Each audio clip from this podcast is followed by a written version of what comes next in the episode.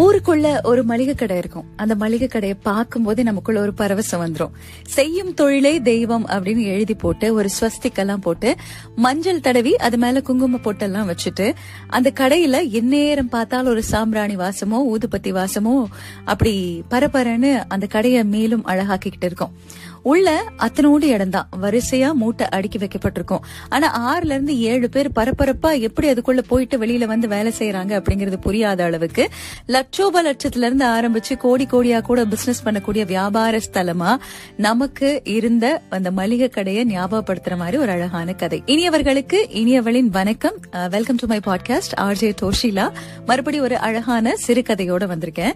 இன்னைக்கு செந்தில் ஜெகநாதன் அவர்கள் எழுதிய காக்களம் சிறுகதை தான் உங்களோட காதுகளுக்கு கொண்டு சேர்க்க போறேன். ஒரு பரபரப்பான மளிகை கடை. மஞ்சள் 100, அண்ணன் கள்ளப்பருப்பு 1, பைத்தம் பருப்பு 1, பொன்னி அரிசி 10 அப்படின்னு ஒரு பக்கம் ஒரு குரல் கேக்குது. இன்னொரு பக்கம் எனக்கு 2 லிட்டர் கடல் எண்ணெய் வேணும், அண்ணே குழந்தைய விட்டுட்டு வந்திருக்கேனே இந்த 3 ஜாமான மட்டும் போட்டு அனுப்பி விடுங்களேன் அப்படின்னு ஒரு குரல். அச்சு வெள்ளத்தோட சேர்த்து 19 பொருள், காசு வாங்கியாச்சா அப்படின்னு ஒரு குரல்.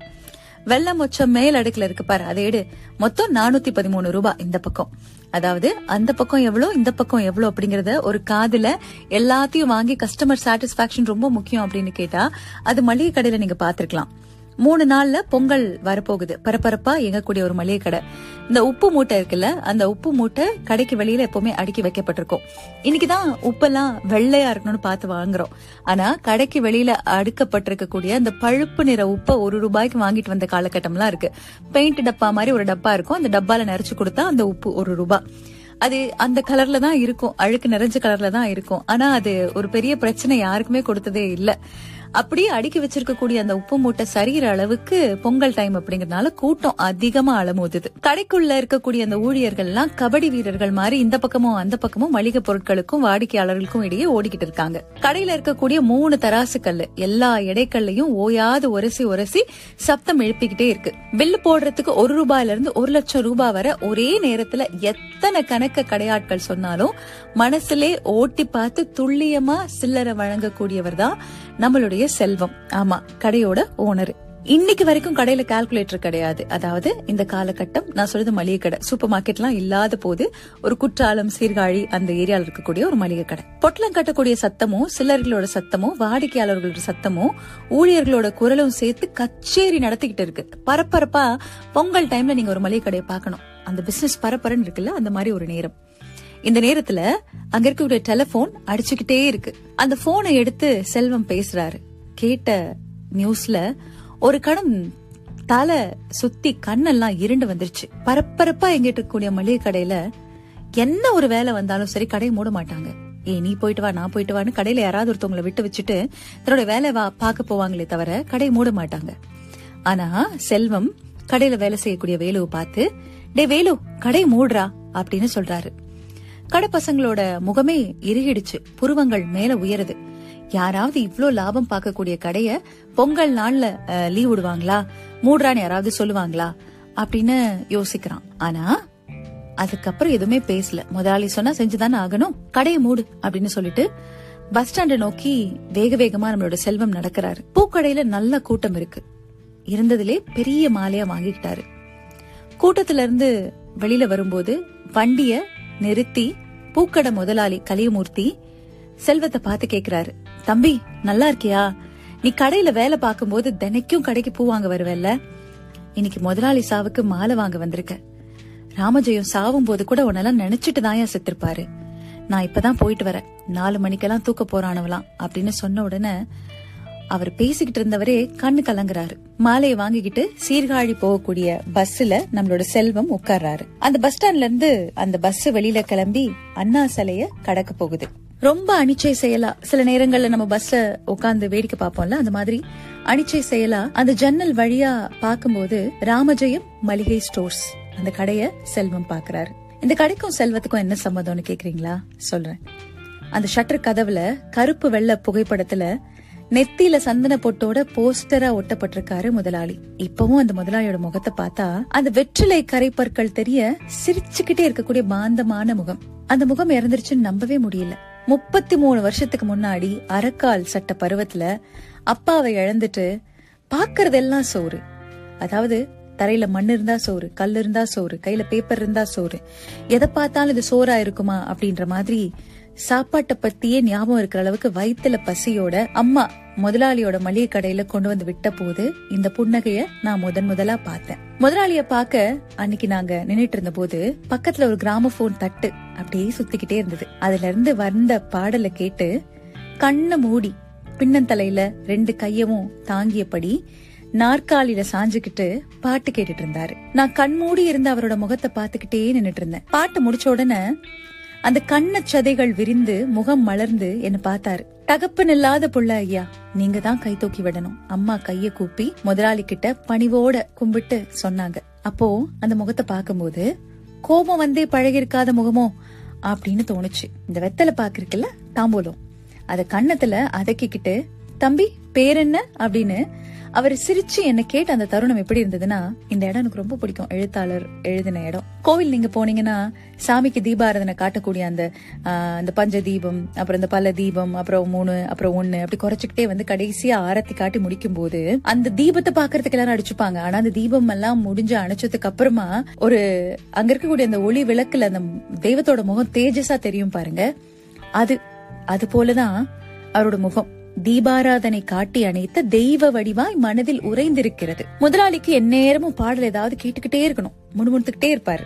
நம்மள மாதிரி 80 கிலோ எடையுள்ள மூட்டையை தூக்கி நகர்த்தும் போது கூட ஏதோ பாட்டு கேக்குறாரு அப்படிங்கிற மாதிரி ஒரு ஃபேஸ் ரியாக்ஷனே வச்சுப்பாரு. கேட்டா வியாபாரம் பண்ற உடம்புலயோ மனசுலயோ உள்ள வலிய முகத்துல கொண்டாடப்படாத செல்வம் அப்படின்னு சொல்வாரு. எந்த பொருளுக்கும் சணல் இல்லாம பொட்டலம் கட்டுவாரு. அவரவே அவராது. அரிசியோ பருப்போ 5 கிலோவுக்கு மேல கட்டும் போது கூட அவிழ்ந்துருமோன்ற பயத்துல நாங்களாம் 2 பொட்டலமா கட்டுவோம். ஆனா முதலாளி விரல் சொடுக்கக்கூடிய நேரத்துல ஒரே பொட்டலமா கட்டுவாரு. அதெல்லாம் முதலாளியோட பழுத்த வித்தைகள் சொல்வாங்கல்ல, அந்த அனுபவம் பேசுதுன்னு. அந்த மாதிரி அனுபவம் பேசக்கூடிய கைகள் அது. முதலாளி வாடிக்கையாளர்கள் எப்பவுமே ரொம்ப முக்கியம் அப்படின்னு சொல்வாரு. சொல்றது மட்டும் இல்ல, குழந்தைங்களோட வரவங்களுக்கு அந்த குழந்தைங்களுக்கு சீனி மிட்டாய் கொடுப்பாரு. பெரியவங்கள உறவு சொல்லிதான் அழைப்பாரு. தண்ணி கொடுப்பாரு. நாற்காலியில உட்காருங்கன்னு சொல்லுவாரு. என்ன பஸ் வர லேட் ஆகுமா, அப்பயே வெயில போய் நிக்கிறீங்க, இந்தா தம்பி சேர போடு உட்காருங்க, பஸ் வந்த உடனே போவீங்க அப்படின்னு எல்லாரையும் வாஞ்சையா அரவணைச்சுப்பாரு. சின்ன பசங்களை உரிமையா பேர் சொல்லி கூப்பிடுவாரு. அதே போல வீட்டுல யாருக்காவது உடம்பு சரியில்லை அப்படின்னா என்னாச்சு அப்படின்னு விசாரிப்பாரு. கஸ்தூரி மிளகு கர்ப்பத்துக்கா அம்மக்கான்னு குடு மாப்பிளைக்கு அப்படின்னு புதுசா கல்யாணம் ஆனவங்க வீட்டுல விசேஷம்னா என்ன வேணும்ங்கறத கேட்டு கரெக்டா போட்டு கொடுக்க சொல்வாரு. முதலாளி பொறுத்த வரைக்கும் தொழில்முறை உறவு அப்படிலாம் கிடையாது, உறவு முறை தொழில். அதுதான் அவருடைய வேத வாக்கு. துலா தட்டுல எடப்போட பொருளை கையில எடுக்கும் போதே வந்திருக்கக்கூடிய வாடிக்கையாளர் எவ்வளவு கேட்டாங்க, அண்ணன் 100 150ன்னா அது 100 தான் எடுக்கும் கை. எட நிறுத்தம் எல்லாம் வாடிக்கையாளரோட திருப்திக்கு தான். முதலாளியோட உள்ளங்கையில 40 வருஷங்களா எடக்கற்கள் ஏறி இருக்கு.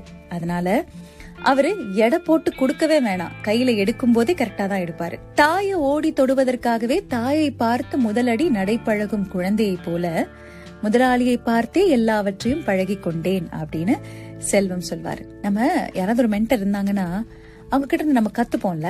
அவங்கள போலவே கங்கா சந்திரமுகியா நின்னா, கங்கா சந்திரமுகியா நடந்தா, கங்கா சந்திரமுகியா மாறினானு அந்த மாதிரி செல்வம் இந்த ராமஜெயமா மாறாரு, முதலாளியா மாறாரு. உளுத்துக்குப்ப பேருந்து நிறுத்தத்துல இறங்கி நடக்க ஆரம்பிச்சோன்னு தெருமுனையில இருக்கக்கூடிய மன்மதன் கோவில தாண்டும் போது சன்னமா மேல சத்தம் கேக்குது. வீட்டுக்கு முன்னாடி அவ்வளோ கூட்டம், உறவினர்கள், நண்பர்கள், வணிகர்கள், வாடிக்கையாளர்கள்னு வீட்டை மறைச்சுக்கிட்டு அவ்வளவு பேர் நின்று இருந்தாங்க. மாலையை தூக்கிக்கிட்டு இந்த கால்கள் அதுர அந்த கூட்டத்தை கடந்து அந்த வீட்டுல இருக்கக்கூடிய முன் வாசல போய் நிக்கிறேன். நிலைக்கு முன்னாடி கூட்டத்துக்கு போக வழி இல்லாம மூச்சு திணறுது. செவ்வந்தி, சம்மங்கி, ரோஜா பூன்னு எல்லாம் சிதறி கிடக்கு. காம்போட இருக்கக்கூடிய ஒவ்வொரு பூ மேல கால் வைக்கும் போதும் உள்ளங்கால்ல கோழி குஞ்சு மிதிப்படும் பதற்றத்தை மனசு உருவாக்குது. கவனத்தோட கூட்டத்துல எட்டு வச்ச கூடத்துக்கு உள்ள மாலை போடுறதுக்கு காத்திருந்த நபர்களோட கூட்டம் வரிசை நீண்டுகிட்டே இருந்தது. அவ்வளவு நல்லவராச்சே. நான் ஏற்கனவே சொன்ன மாதிரி உறவு முறையில தொழில் பண்றவரு. கீழே வட்டமா பெண்கள் எல்லாம் உட்கார்ந்து ஒருத்தர் தோல் மேல ஒருத்தர் கைய போட்டு கூட்டு குரலா ஒப்பாரி வச்சுக்கிட்டு இருக்காங்க. பூக்களும் ஊதுபத்தியும் கலந்த மனம் நாசிய தொலைச்சு உள்ளுக்குள்ள இறங்குது. அழுக முட்டிக்கிட்டு வருது. கால் வரலாம் நடுங்குது செல்வத்துக்கு. கையில இருக்கக்கூடிய மாலை கீழே விழுந்துடக்கூடாதுன்னு இறுக்கமா பிடிச்சுக்கிட்டாரு. உடல் வியர்க்குது. கண்ணாடி பெட்டிக்குள்ள முதலாளிய பார்த்த உடனே அவர் மேல விழுந்து கதறி கூப்பாடு போட்டுருவனும் அப்படின்னு மனசு சரசரன் என்னவோ பண்ணுது. அப்போதான் அங்க அந்த இழவு வீட்டுல கிளாரினட்ல இருந்து மாலை பொழுதின் மயக்கத்திலே நான் கனவு கண்டேன் தோழி இந்த பாடல், அந்த பாடலோட இசை புறப்படுது. கடும் வெயில்ல உடல் வியர்க்க நின்று கொண்டிருக்கிறவனோட தலைக்கு மேல திடீர்னு புங்க மரம் தோன்றியது போல ஒரு உணர்வு. அழுதுருவனோ அப்படின்னு நினைக்கிற நேரத்துல, மாலை பொழுதின் மயக்கத்திலே நான் கனவு கண்டேன் தோழி. ஒரு கணம் இந்த அழுகை ஒலியெல்லாம் நின்னுடுச்சு, பேச்செல்லாம் அடங்கிடுச்சு. குயில் குரல அந்த கிளாரினட் ஒலி மட்டும் என்னோட காதுக்கு கேட்டுக்கிட்டே இருந்தது. பின்ன இருந்து ஒருத்தர் தள்ள திடுக்கிட்டு தடுமாறார் நம்ம செல்வம். சந்தன போட்டு வெற்றிலை குதப்பல் இது எப்பவுமே போட்டுக்கிட்டு தெய்வாம்சமா காலையில ஜம்முன்னு கிளம்புவாரே முதலாளி, அதே போலதான் கண்ணாடி பெட்டிக்குள்ள படுத்திருக்காரு. தயாராகி கடைக்கு போற ரெடியா இருக்கிற ஒரு டைம்ல ஒரு சின்ன தூக்கம் தூங்குனா எப்படி இருக்குமோ, வாங்க போலாம் எழுந்துக்கலாம் அப்படின்னு சொன்னா எழுந்துச்சு கடைக்கு வந்துருவாருங்கிற அளவுக்கு இப்பவும் உயிர்ப்போடுதான் இருக்கு அவரோட முகம். அது பார்த்த உடனே உடம்பெல்லாம் செல்வத்துக்கு ஒரு வெப்பம் பரவுது. குளிர்பெட்டியும் நெத்தில இருந்த $1 நாணயம் மட்டும்தான் அவருக்கு உயிர் இல்ல அப்படிங்கறத சொல்லுது. இறந்து போயிருந்தாலும் அவரோட முகத்துல சவக்கலை, அதாவது சொல்லுவாங்கல்ல செத்து போன ஒரு முகம்னு, அது இல்ல, தெய்வீகமா தெய்வாம்சமா இருக்காரு. முதலாளிய பாத்துக்கிட்டே இருந்தேனே தவிர என் கண்ல இருந்து ஒரு சொட்டு கண்ணீர் வரல. முதலாளியோட முகத்தை ஒத்து பார்த்தேன், இப்பவும் வரல. காதுல அந்த மாலை பொழுதின் மயக்கத்திலே நான் கனவு கண்டேன் தோழி கேட்டுக்கிட்டே இருந்தது. பின்ன இறந்து படுத்து கிடப்பவர் கூட வளர்ந்திருக்கேனே, அந்த இசை பிரியரை பார்த்து அடைச்சுக்கிட்டு வருது அழுக அப்படின்னு அழ துடிக்கிறேன். ஆனா கிளாரினட் அவருக்குள்ள கேட்டுக்கிட்டே இருக்கு.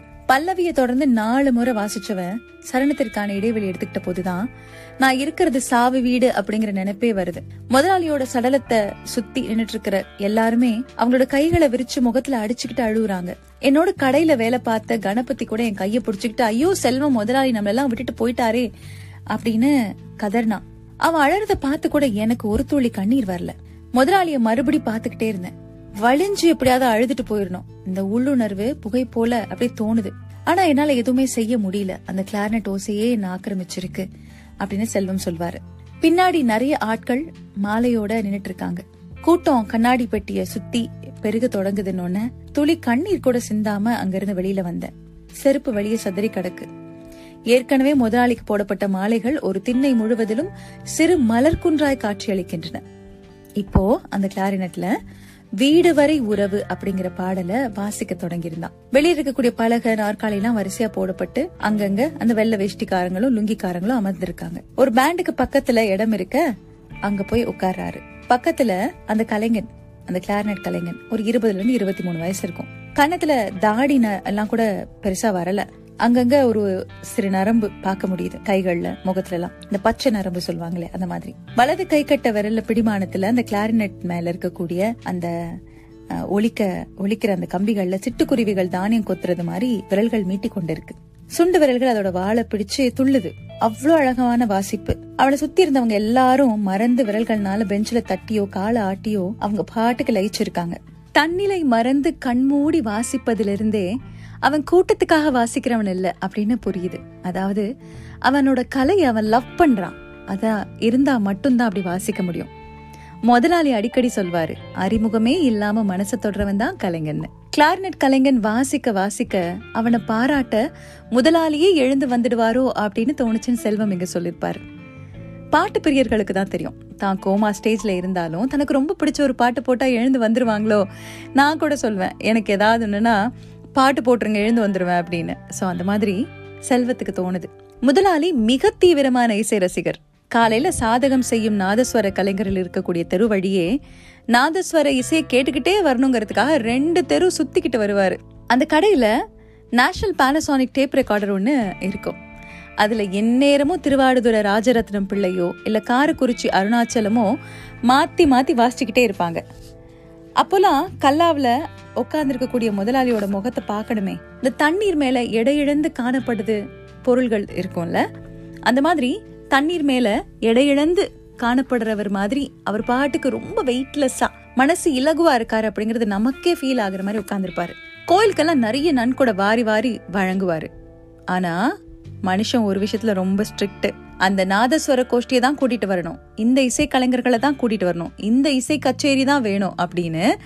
நீங்க என்ன வேணா பண்ணுங்க, ஆனா எங்களுக்கு திருவிழால இந்த கச்சேரி போட்டே ஆகணும் அப்படின்ற மாதிரி அவருக்கு பிடித்த அந்த இசைக்குழுவை கூட்டிட்டு வர்றதுக்காக முன்னாடியே யோசனை கொடுத்துருவாரு. உள்ளூர் திருவிழால சொந்த செலவுல கச்சேரி புக் பண்ணுவாரு. கச்சேரியில அவருக்கு ரொம்ப பிடிச்ச கலைஞன் வந்து வாசிச்சா அந்த கரங்களை தன்னோட உள்ளங்கையில வச்சுக்கிட்டு, பிரமாதம் தம்பி, கடைசியா அந்த பொடி சங்கதி ஒண்ணு போட்டீங்க பாருங்க, அட்டகாசம் அப்படின்னு சொல்லிட்டு பாக்கெட்ல இருக்கக்கூடிய பணத்தை எடுத்து அப்படியே வைப்பாரு அன்பளிப்பா. சில நேரம் ரொம்ப மிதமெஞ்சி ஆனந்தத்துல இருந்தா கைய கூப்பி அவங்கள கும்பிட கூட செய்வாரு. வாத்தியக்காரரோட கண்கள்ல ஒரு கணம் பெருமை மின்னும். சீர்காழி கோவிந்தராஜனோ எம் எஸ் சுபலட்சுமி அம்மாவோ பாடினா கூட சேர்ந்து சாதகம் செய்யக்கூடிய ஸ்டூடெண்ட் மாதிரி முதலாளி அவங்களோட குரல் அடியை பிடிச்சுக்கிட்டே பாடுவாரு. இடையிடையே குரல் சறுக்கும் போதெல்லாம் தான் ஸ்ருதி விலகி பாடுறத கடை ஊழியர்கள் நாங்க கண்டுபிடிச்சிருவோமோன்னு எங்களை நோக்கி கண்களால சிரிப்பாரு. எங்களுக்கா முதலாளி விளக்கி சொல்லும் வர கர்நாடக சங்கீதம்ங்கிறதே கன்னடத்துல பாடக்கூடிய பாட்டுன்னு தான் நினைச்சுக்கிட்டு இருந்தோம். நாதஸ்வரமோ பாடலோ எந்த இசை கச்சேரியா இருந்தாலும் முதலாளி சீக்கிரமா கடை அடிக்க சொல்லிட்டு அந்த கடையில் இருக்கக்கூடிய செல்வம் இப்ப கதை சொல்லிட்டு இருக்காருல்ல அவரையும் கூட்டிகிட்டு தான் புறப்படுவாரு.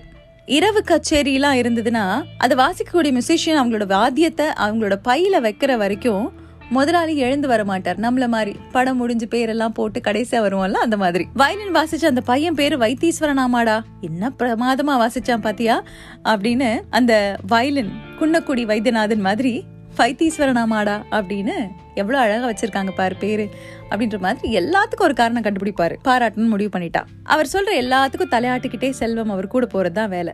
இந்த ராத்திரி கச்சேரி பார்க்க போகும்போதெல்லாம் நான் தூங்கிடுவேன் அப்படிங்கிறது முதலாளிக்கு தெரியும்.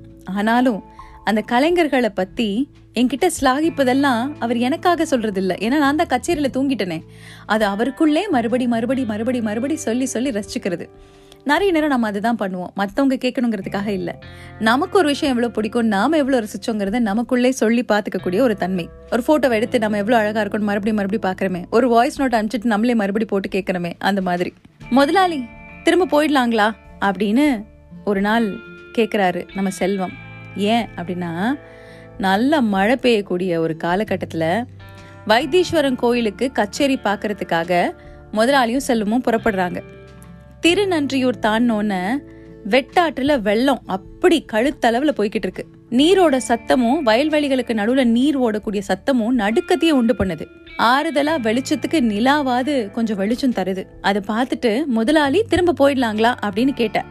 திரும்பி போறதாவது யாரா இவன் முட்டி சத்தவனாட்டம் இறங்குடா அப்படின்னு அதட்டுறாரு. ஐயோ முதலாளி எனக்கு நீச்சல் தெரியாது. அந்த இருட்டிலையும் அந்த கண்ண தசைகள் பளீர்னு தெரிகிற மாதிரி சிரிச்சுக்கிட்டே, இது என்னடா 10 தப்படி தாண்டுனா கரை, உடம்பு சிலிப்பி கையையும் காலையும் தம்பட்டம் அடிச்சா நீச்சல், அதெல்லாம் போயிடலாம் வா கச்சேரிக்கு நேரம் ஆயிடும் அப்படின்னு அவர் பாட்டுக்கு வேட்டிய கட்டிக்கிட்டு தண்ணியில இறங்குறாரு. தண்ணியில இறங்குறதுக்கு முன்னாடியே உடற்சதைகள் ஆட்டம் எடுக்குது நம்மளோட செல்வத்துக்கு. தொடையெல்லாம் நடுங்குது. காலை மெதுவா தண்ணீர்ல வச்சு மூச்சை இழுத்து விட்டு ஒரு கணம் கண்டிப்பா தண்ணி என்ன அடிச்சுட்டு போயிடும், நம்மளோட உடம்பு வந்து பக்கத்துல இருக்கக்கூடிய வயல்வெளி சேமங்கலத்துல எங்கேயாவது கரை ஒதுங்கும், காலையில இறந்துட்டான செய்தி வரும் அப்படின்னு மனசுல நினைச்சுக்கிட்டே உள்ள போறேன். அந்த அதீத குளிர்ல நீர்ல இறங்கியதுமே காலை மேல தூக்கினா உடல் அமிழ்ந்துடும் அப்படிங்கிற அளவுக்கு ஒரு பயம். அப்படி இப்படி தாவி தாவி தண்ணீர்ல அடித்து மூச்சு திணற கரை பக்கம் வந்துட்டேன். உடல் குளிர்ல நடுங்குது. வாயிலையும் மூக்கிலையும் ஊதல் ஒளியோட பெருமூச்சு வருது. முதலாளிக்கு நான் மூச்சு விடுவது ஒரு மாதிரி பலமா கேட்டு அவரை இரிட்டேட் பண்ணியிருக்கோம். ஆனா கூட ஒரு மென் சிரிப்பு. முதலாளி அந்த டைம் அவரை பார்க்கும்போது யமன் மாதிரி தோணுச்சு எனக்கு. அவ்வளோ கடுப்பு. ஆனா தன்னோட துண்டை பொழிஞ்சு என்கிட்ட தோட்ட கொடுத்தா இருப்பாரு. அந்த டைமே கடுப்பெல்லாம் நீர்க்குமிழி மாதிரி போயிடுச்சு. நான் தலையை தோட்டிக்கிட்டு இருக்கும்போது முதலாளி ஒரு ரகசிய புன்னகையோட பக்கத்துல வந்து ஒன்று சொன்னாரு நம்ம செல்வத்துக்கிட்ட. செல்வம் எனக்கும் நீச்சல் தெரியாதியா, எங்கள் ஊர் பனம்பள்ளி குளத்துலேயே கரை பக்கத்து கடைசி பக்கத்தில் தான் உட்காந்து குளிப்பேன், அந்த படிக்கட்டு இருக்குமே கடைசி படிக்கட்டு அதில் தான் உட்காந்து குளிப்பேன் அப்படின்னு சொல்லிட்டு பள்ளிக்கூட சிறுவனை போல 2 கையையும் காலையும் உதறிக்கிட்டு சிரிக்கிறாரு. இந்த ஞாபகம் எல்லாம் செல்வத்துக்கு வந்து போகிற நேரத்தில் ஒரு குரல் கேட்குது. ஐயோ செல்வம் அண்ணனை பாத்தியா அப்படின்னு கடை பெருக்கு வரக்கூடிய செல்லம்மா பாட்டி. 70 வயசுக்கு மேலே இருக்கும்.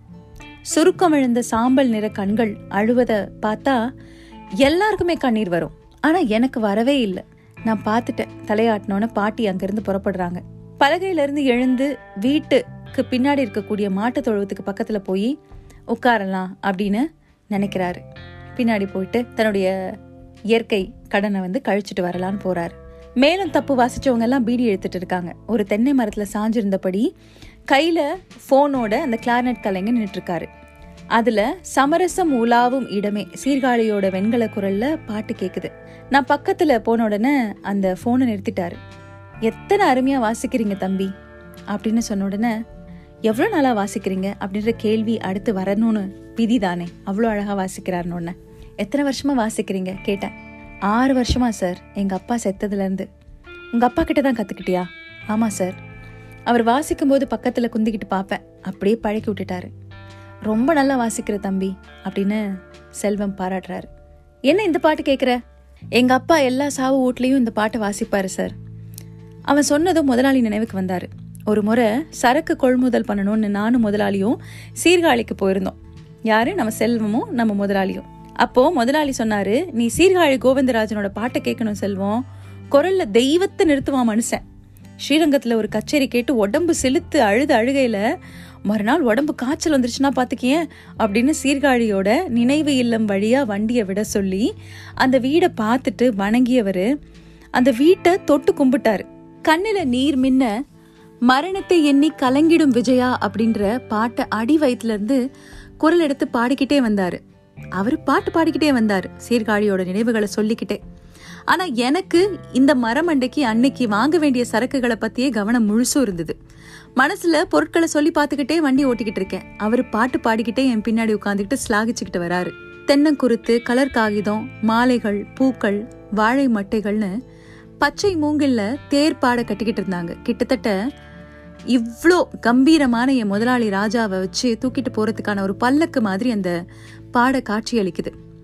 பாடைக்கு பக்கத்துல ஒருத்தர் அமர்ந்து பச்சை தென்னை மட்டையை முடஞ்சுக்கிட்டு இருக்காரு. அப்போ இந்த சேர்ல உட்காந்து இந்த சொந்தக்காரன் ஒருத்தன், நீங்க ஏண்டா விருந்துக்கு வந்தவனாட்டம் உட்காந்துருக்கீங்க, அடிங்கலேண்டா அப்படின்னு வாத்தியக்காரங்களை பார்த்து அதிகாரத்தோட ஒரு குரல்ல சொல்றாரு.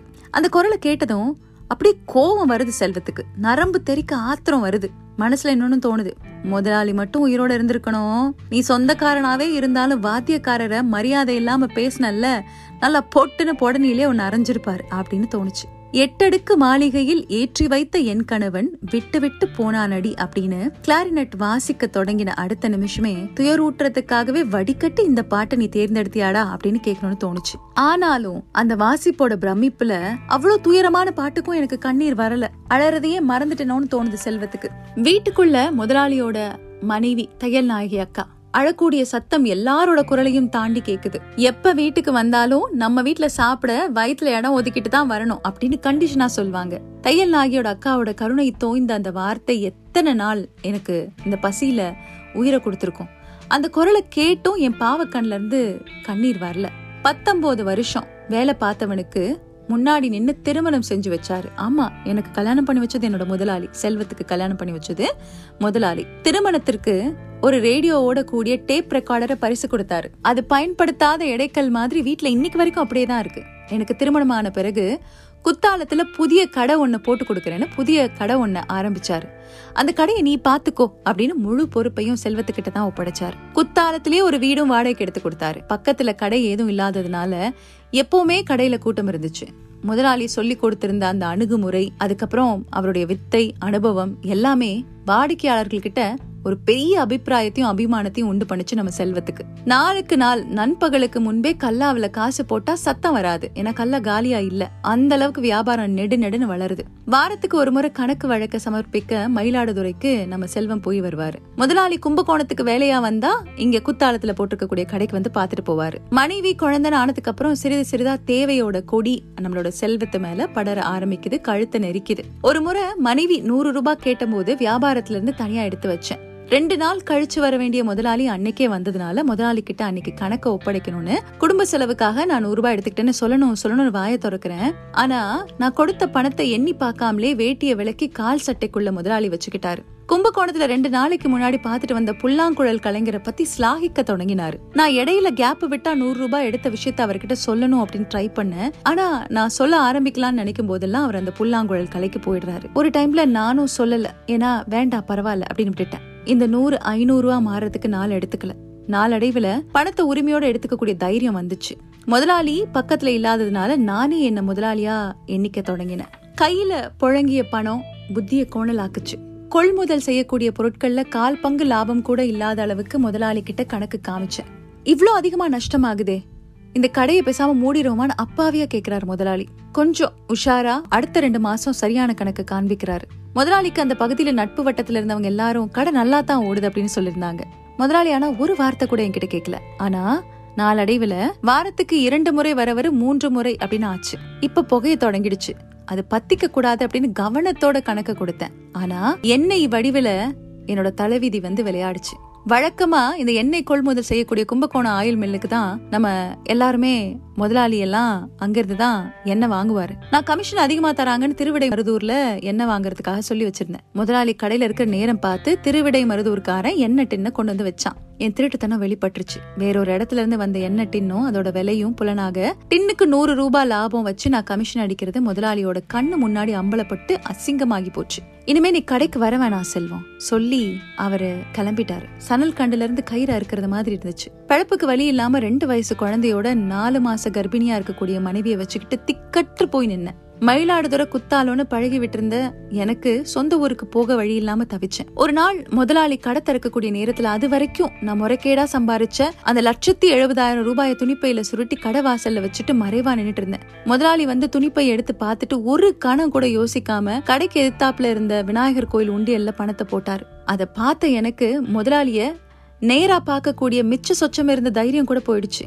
முதலாளி என்னை மன்னிச்சிடுங்க அப்படின்னு சொல்லிட்டு இருட்டுக்குள்ள ஓடிட்டேன். முதலாளி குரல் வந்த திசையில எட்டி பார்த்துட்டு கடைக்குள்ள போனாரு. நிச்சயம் அவருக்கு என் குரல் கேட்டிருக்கும். கடை தெருக்கள்ல நடந்த உரையாடல்கள்ல இடிபடும் என் பேருக்கு தலைப்பெயரை போல திருட்டு பட்டமும் அங்க எல்லாரும் கொடுக்க தொடங்கிட்டாங்க. நான் வேலையை விட்டு நிறுத்தப்பட்டத நினைச்சோன்னா என் அம்மா முதலாளிய போய் பாக்குறதுக்காக நின்னு இருக்கா. இம்மா புள்ளையா இருந்து இப்ப ஆளாயி நிக்கிற வரைக்கும் ரத்தத்தை வேர்வையாக்கி என் புள்ள உனக்கு ஊழியம் அடிச்சு உழைச்சு கொடுத்துருக்கு. என் பிள்ளைக்கு திருட்டு பட்டம் கட்டி இப்படி அம்போன்னு ஆக்கி விட்டுட்டியே, நீ எல்லாம் நல்லா இருப்பியா, உன் குடும்பம் தழைக்குமா, நாசமா போவ அப்படின்னு மண்ணை வாரி அம்மா தூத்தி விட்டுருக்கு. முதலாளி எதுவும் சொல்லாம போயிட்டாரு. வீட்டுல வந்து இத சொன்னதும் வீட்டுல இருந்த அண்ணன் கூடைய தூக்கி என் அம்மாவை அடிக்க ஓடினேன். என் அம்மாவோட பயந்த முகத்தை பார்த்ததும் குற்ற உணர்ச்சி தாழாம நெத்தியில சுவர்ல ரத்தம் வர மோதுறேன். என் மனைவி தடுக்கலனா அன்னைக்கே என் உயிர் போயிருக்கும். சில நாட்கள் கழிச்சு சித்தர் காட்டுல KL மளிகை குடோன்ல இருந்து பொருள் தருவதாக முதலாளி கிருஷ்ணமூர்த்தி ஐயா கூப்பிட்டு அனுப்பினாரு. வெறும் கையோட போக மனசு இல்லாம கடைசி பைசா வர தொடச்சு எடுத்துக்கிட்டு போனேன். அவரோ பணம் வேண்டாம், வாரா வாரம் வியாபாரம் செஞ்சு அடைச்சுக்கோன்னு சரக்கு எடுத்துக்க சொன்னாரு. சரக்கு வார கடனுக்கு எடுத்து குத்தாலத்திலே கடை போட்டேன். ஆளா பறந்து பேயா வேலை செஞ்சு வியாபார நுணுக்கம் உழைப்புன்னு எல்லாத்தையும் போட்டு கடையை விரிவுபடுத்தினேன். அடுத்து 5 வருஷத்துல குத்தாலத்திலயும் மயிலாடுதுறையிலயும் 2 மளிகை கடை திறந்தேன். நான் வாழ்க்கையில 2வது முறையா ஆதரவற்று நிற்கும் போது எனக்கு கடை வைக்க சொல்லி சரக்கு கொடுக்க சொன்னது முதலாளிதான்னு அப்புறமா கிருஷ்ணமூர்த்தி ஐயா மூலமா தெரிஞ்சுக்கிட்டேன். இதுக்கு நடுவுல எத்தனையோ முறை முதலாளியோட கடை வழியே செல்லும் போதெல்லாம் இறங்கி அவர் காலில் விழுந்து மன்னிப்பு கேட்கணும் அப்படின்னு தோணினாலும் என்னவோ அதை என்னால செய்யவே முடியல. முதலாளிய இப்ப குளிப்பாட்டுறதுக்காக என் கண்ணு முன்னாடி தூக்கிட்டு போயிட்டு இருக்காங்க. ஏ கால் பக்கம் ஒரு ஆள் போதும்பா, உடம்பு பக்கம் கையை கொடுத்து வாங்கப்பா, ஏ நீ இப்படி தலைமாட்டு பக்கமா வாயையா அப்படின்ற குரல்கள் அங்க கேக்குது. முதலாளிய கடைசியா தொடக்கூடிய வாய்ப்பு. அவரை தொட்டா என்னால நிச்சயமா கண்ணீரை கட்டுப்படுத்த முடியாம அழுதுருவேன் அப்படின்னு இப்ப தோணுது. பக்கத்துல போய் முதலாளியோட தோள்பட்ட பக்கம் தாங்கி பிடிச்சேன். அதே கணத்துல கிளாரினட்ல இருந்து இசை கிளம்பி வந்தது. ஈரமான உள்ளங்கையில இருந்து கண்ணாடி பொருள் நழுவுறது மாதிரி முதலாளியோட தோல் மீது இருந்த கரம் இடறிவிட உடல் கனத்து அந்த உடல் கீழே இறங்குது. அப்போ பக்கத்துல இருக்கவன், சார் தூக்க முடியலன்னா அந்தாண்ட போங்க, தூக்குறவங்க தூக்குவாங்க அப்படின்னு சொன்ன உடனே ஒரு மாதிரி வெக்கமா இருந்தது. தள்ளி நின்னுக்கிட்டேன். முதலாளியோட சலனமற்ற முகத்துல பக்கத்துல இருந்து பார்த்தும் கூட எனக்கு ஒரு துளி கண்ணீர் வரல. அந்த படுபாவி மறுபடியும் தென் பாண்டி சீமையிலே தேரோடும் வீதியிலே மான் போல வந்தவனே யாரடிச்சாரோ வாசிக்க தொடங்குறான். கேட்க கேட்க மண்டையில சூடு ஏறுது. ஓடி சென்று கிளாரினட்டை புடுங்கி தூர ஏறினோன்னு தோணுது. அழுக வரும்போதெல்லாம் வாசிக்கிறான். இவரை மாதிரியே அந்த கலையை நான் ரசிக்கிறேன். இப்ப என் மேல ஒரு சுய வெறுப்பும் எரிச்சலும் வருது. என்னால ஒரு நிமிஷம் கூட அங்க நிக்க முடியல. அவர் புண்ணியத்துல சோறு தின்னு வாழ்க்கை கடிச்சு ஒரு சொட்டு கண்ணீர் கூட சிந்தாம விசுவாசத்தை விற்று தின்ன வேணாம். அவசரமா அந்த இடத்துல இருந்து புறப்பட்டேன். இந்த கூட்டம் நம்மள அசிங்கமா பேசுறதுக்கு முன்னாடி கிளம்பணும்னு. தூரம் போக போக ஒலி குறையும் தானே. ஆனா முன்ன நடக்க நடக்க அந்த கிளாரினட் எனக்குள்ள கேட்டுக்கிட்டே இருக்கு. ஆமா, முதலாளிக்கு பிடிச்ச அந்த இசை எனக்கு கேட்டுக்கிட்டே இருக்கு. நான் தள்ளி வந்துட்டேன், பஸ் ஸ்டாண்டுக்கு வந்துட்டேன். ஆனா இன்னும் கேக்குது. மரங்கள் அடர்ந்த அய்யனார் கோயில் பாதையில நடந்து வர அந்த குலவை சத்தம் கடைசியா போடுவாங்களே அது உடல் முழுவதும் இறங்குது. பேருந்து நிறுத்தத்தை நோக்கி நடக்கிறாரு நம்ம செல்வம். நடுவுல பசு ஒரு கன்று பால் குடிச்சுக்கிட்டு இருக்கு. பசு கிட்ட இன்னொரு பக்கம் பாத்துக்கிட்டீங்கன்னா அதோட சத்தம் மணி சத்தம் காதுல ஒலிக்கும் போது இந்த அறுவடை முடிஞ்சு நிக்கக்கூடிய அந்த கோரப்புல் சொல்லுவாங்கல்ல வைக்கோல், அந்த வைக்கோல், இந்த பக்கம் கோரப்புள்ளெல்லாம் இருக்குது. அதோட சத்தமே அவருக்கு ஒரு மாதிரி ஏற்கனவே கிளாரண்ட் ஓசம் மனசுக்குள்ளே குலவை சத்தம், இந்த சத்தம், உலகம் முழுக்க இருக்கக்கூடிய சத்தம் எல்லாம் கேட்கும் போது அவருக்கு என்னவோ பண்ணுது. காலில் இருக்கக்கூடிய செருப்பு கழட்டிக்கிட்டு வெறுங்காலோட நடக்க ஆரம்பிக்கிறார். சத்தம் குறைஞ்சிருக்கு. ஒளியற்ற அமைதிக்காக அடிச்சுக்குது மனம். வானத்தை அண்ணாந்து பார்த்து பெருவெளியில விரவி கிடக்கக்கூடிய பேரமைதியை நோக்கி மூச்சு இழுத்து வெளியில விடுறாரு. இப்போ மேகங்கள்லாம் சத்தம் எழுப்பாம மிதந்துகிட்டு இருக்கு. மனசு கொஞ்சம் பரவாயில்லையா தோணுது. இனம் புரியாத பேரமைதியோட அந்த பெரும் பாரத்தை சுமக்க முடியாம நட தளர்ந்து போய் செல்வம் நடந்துகிட்டு இருக்காரு. அழல அப்படிங்கிற அந்த குற்ற உணர்வோட அழுத்த பிடியிலிருந்து தளர்ந்ததுல இருந்து இப்ப கொஞ்சம் ஆஸ்வாசம். ஏன்னா ரொம்ப தள்ளி வந்தாச்சு. அழாவிட்டாலும் என்ன, அத்தனை பெரிய தப்பு செஞ்சதுக்கு என்னை மன்னிச்ச முதலாளி நிச்சயமா இதற்கும் என்னை மன்னிப்பாரு, இந்த தருணத்துக்கும் என்னை மன்னிப்பாரு. அவருக்கு இந்த மன்னிக்கும் பரந்த உள்ளத்தை எது கொடுத்திருக்கோம்? மனுஷங்க கிட்ட நல்ல குணங்களை மட்டுமே எடுத்துக்கொள்ளக்கூடிய மனப்பக்குவத்தை முதலாளி எதிலிருந்து பெற்றிருப்பாரு? வியாபாரத்துல குறுக்கு சூட்சுமம் இல்லாத அசாத்திய நேர்மைய கடைசி வர இந்த முதலாளி எப்படி கடைபிடிச்சிருப்பாரு? என்ன காரணமா இருந்திருக்கும்? முதலாளிய பார்த்த நாள்ல இருந்து கத்துக்கிட்ட நாள் வரைக்கும், நான் என்ன முதலாளி ஆக்கின நாள் வரைக்குமே இதெல்லாம் கத்துக்காம இருந்திருக்கேனே, என்னென்னவோ கத்துக்கிட்டேன், அவர்கிட்ட இதை கத்துக்காம இருந்திருக்கேனே அப்படின்னு தோணுது. பஸ் கிடைக்குது. பஸ் பிடிச்சு செல்வம் வீட்டுக்குள்ள வராரு. வீட்டுக்குள்ள நுழைஞ்சு கதவை பூட்டிக்கிட்டாரு. அப்ப வீட்டோட அந்த ஷெல்ஃப் மேல இருக்கக்கூடிய அந்த டேப் ரெக்கார்டர், முதலாளி இவரோட கல்யாணத்துக்கு கொடுத்து யூஸ் பண்ணாமலே கடந்ததே, அதை எடுத்து ஒரு துணியை வச்சு துடைக்கிறார். அவரை அறியாம அவரோட உதடுகள் அரை ஒளியில பாட்டு முணுமுணுக்குது. ஆமா, அந்த டேப் ரெக்கார்டரை இவ்வளவு நாள் யூஸ் பண்ணாம அதை ஆன் பண்ணின உடனே வந்த பாட்டு என்ன பாட்டு தெரியுமா? நீ எல்லால் தெய்வம் இல்லை, எனது நெஞ்சே நீ வாழும் எல்லை. முதல் முறையா செல்வம் பாட்டை முணுமுணுக்கிறார். நான் பாடியதே எனக்கு முதலாளியோட குரலா கேட்டுச்சு, அவரும் இப்படித்தானே பாடுவாரு. பயந்து போய் டேப் ரெக்கார்டரை கீழே வச்சேன். முகத்துல வெப்பம் படருது. ஒரு கணம் தலை சுத்துது. உள்ளங்கையில முகத்தை புதைச்சுக்கிட்டேன். ராசா குளத்துல மூழ்கி எழுந்து என் தகப்பனோட பணத்துக்கு மொட்டை தலையோட கொள்ளி வைக்கிறேன். நடு இரவுல தூக்கத்துல எழுந்து மா பசி தாங்க முடியலையேமா அப்படின்னு கதறேன். வயிற்றுக்கு சாப்பிடு செல்வோம், கடைக்கு லேட்டா போனா ஒன்னும் ஆயிடாது. இது யாரு? முதலாளியோட சம்சாரம் தையல் நாயகி அக்கா. செல்வம் கடை எடுத்து வைடா, தின்னண்டியூருக்கு மோள கச்சேரிக்கு பாக்க போவோம், முதலாளி குரல். இப்படி காட்சிகள் மாறி மாறி மின்னலா வெட்ட கண்ணை திறந்து பார்த்தா இப்போ கண்கள்ல இருந்து பொத்துக்கிட்டு கண்ணீர் கொட்டியபடி இருந்தது. நீ எல்லால் தெய்வம் இல்லை, எனது நெஞ்சே நீ வாழும் எல்லை. மனசுல அவ்வளோ நாளா இருந்த குற்ற உணர்ச்சி வெடிக்கக்கூடிய இடம். முதலாளி கொடுத்த டேப் ரெக்கார்டரை ஆன் பண்ணும் போது வந்த பாட்டை இவர் முணுமுணுக்கும் போது முதலாளி குரலே கேட்டுச்சு. இந்த முதலாளி யாரு? தெய்வம் தானே. நீ எல்லால் தெய்வம் இல்லை, எனது நெஞ்சே நீ வாழும் எல்லை. இப்படி சில மனுஷங்க வாழ்ந்து நமக்கு தெய்வத்தை உணர்த்திக்கிட்டு போயிருப்பாங்கல்ல. அப்படி நீங்க பார்த்த தெய்வம் இந்த கதை சொல்லும் போது எத்தனையோ பேர் ஞாபகத்துக்கு வந்திருக்கலாம். எனக்கு எங்க அப்பா ஞாபகம் வருவாரு. எங்க அப்பா நல்லா இருக்காரு, நான் மறுபடியும் சொல்றேன். ஏன்னா இந்த மாதிரி ஒரு பலசரக்கு கடையில் உட்காந்துட்டு என் நேரமும் பாட்டு கேட்டுட்டு இருக்கக்கூடிய ஒரு முதலாளி அதே போல் 10 பேர் வந்தாலும் கணக்கு வழக்கு பார்த்து கரெக்டாக சொல்லக்கூடிய ஒரு இடத்துல இருக்கிறதுனால எனக்கு இந்த கதை ரொம்ப close to heart. Senthil Jeganathan அவர்களுடைய காகளம் கதை தான் உங்களோட காதுகளுக்கு கொண்டு வந்து சேர்த்திருக்கேன். இந்த பாட்காஸ்ட் உங்களுக்கு பிடிச்சிருந்ததுன்னா please do let me know உங்களோட வேல்யூபிள் ஃபீட்பேக்கு. toshila@hellofm.in எனக்கு அனுப்பி வைங்க. டோஷி டாக்ஸ் இன்ஸ்டாகிராம் ஐடி, டோஷிலாரோட ஃபேஸ்புக் பேஜ். இதே போல் ஒரு நல்ல அழகான கதையோட உங்களை சந்திக்கிறேன். Bye, take care. மறக்காம உங்களோட ஃபீட்பேக்கை அனுப்பி வைங்க. Have a great day. எந்த நேரமாக இருந்தாலும் இந்த பாட்காஸ்ட் கேட்கக்கூடிய நேரம், அதை தாண்டி உங்கள் வாழ்வில் இருக்கக்கூடிய அத்தனை நேரமும் பொன்னான நேரமாக அமையட்டும்.